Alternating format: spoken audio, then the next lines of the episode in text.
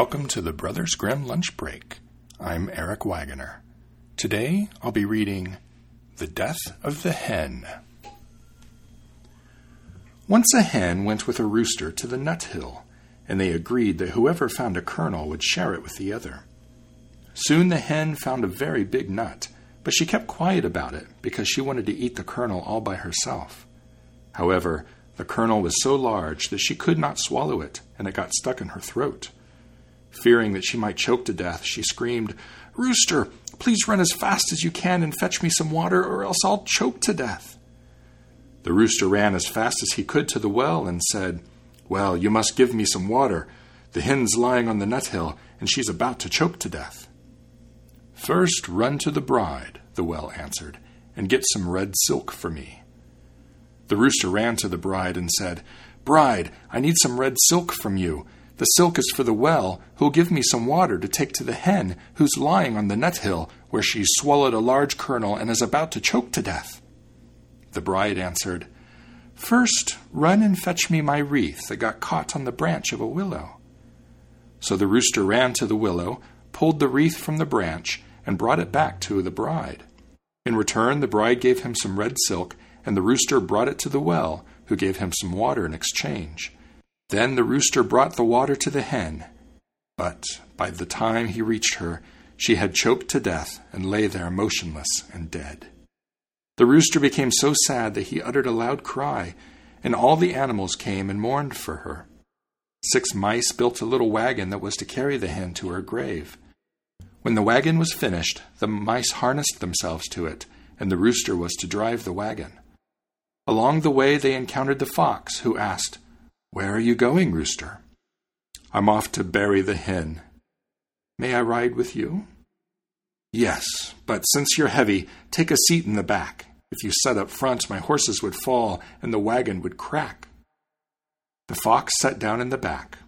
Then the wolf, the bear, the stag, the lion, and all the animals in the forest took a seat in the back. Thus they continued their journey until they came to a brook. How shall we get across? asked the rooster. A straw was lying near the brook and said, I'll lay myself across, then you can drive over me. However, as soon as the six mice touched the bridge, the straw slipped and fell into the water, and the six mice went tumbling after and drowned. So the situation was just as bad as it had been before, but a hot piece of coal came along and said, I'm large enough. I'll lay myself across, and you can drive over me. Then the coal also laid itself across the water, but unfortunately it grazed the surface a little. Soon it started hissing, and before long it was extinguished and died. When a stone saw that, it took pity on the rooster and offered its help. It lay down across the water, and now the rooster himself pulled the wagon across. When he reached the other side and was already on land with the dead hen, he wanted to help the others in the back out of the wagon but there were too many of them, and the wagon slipped backward, causing everyone to fall in the water and drown. So the rooster was all alone with the dead hen, and he dug a grave for her. He laid her in it and made a mound on top. Afterward, he sat down on the mound and grieved until he too died.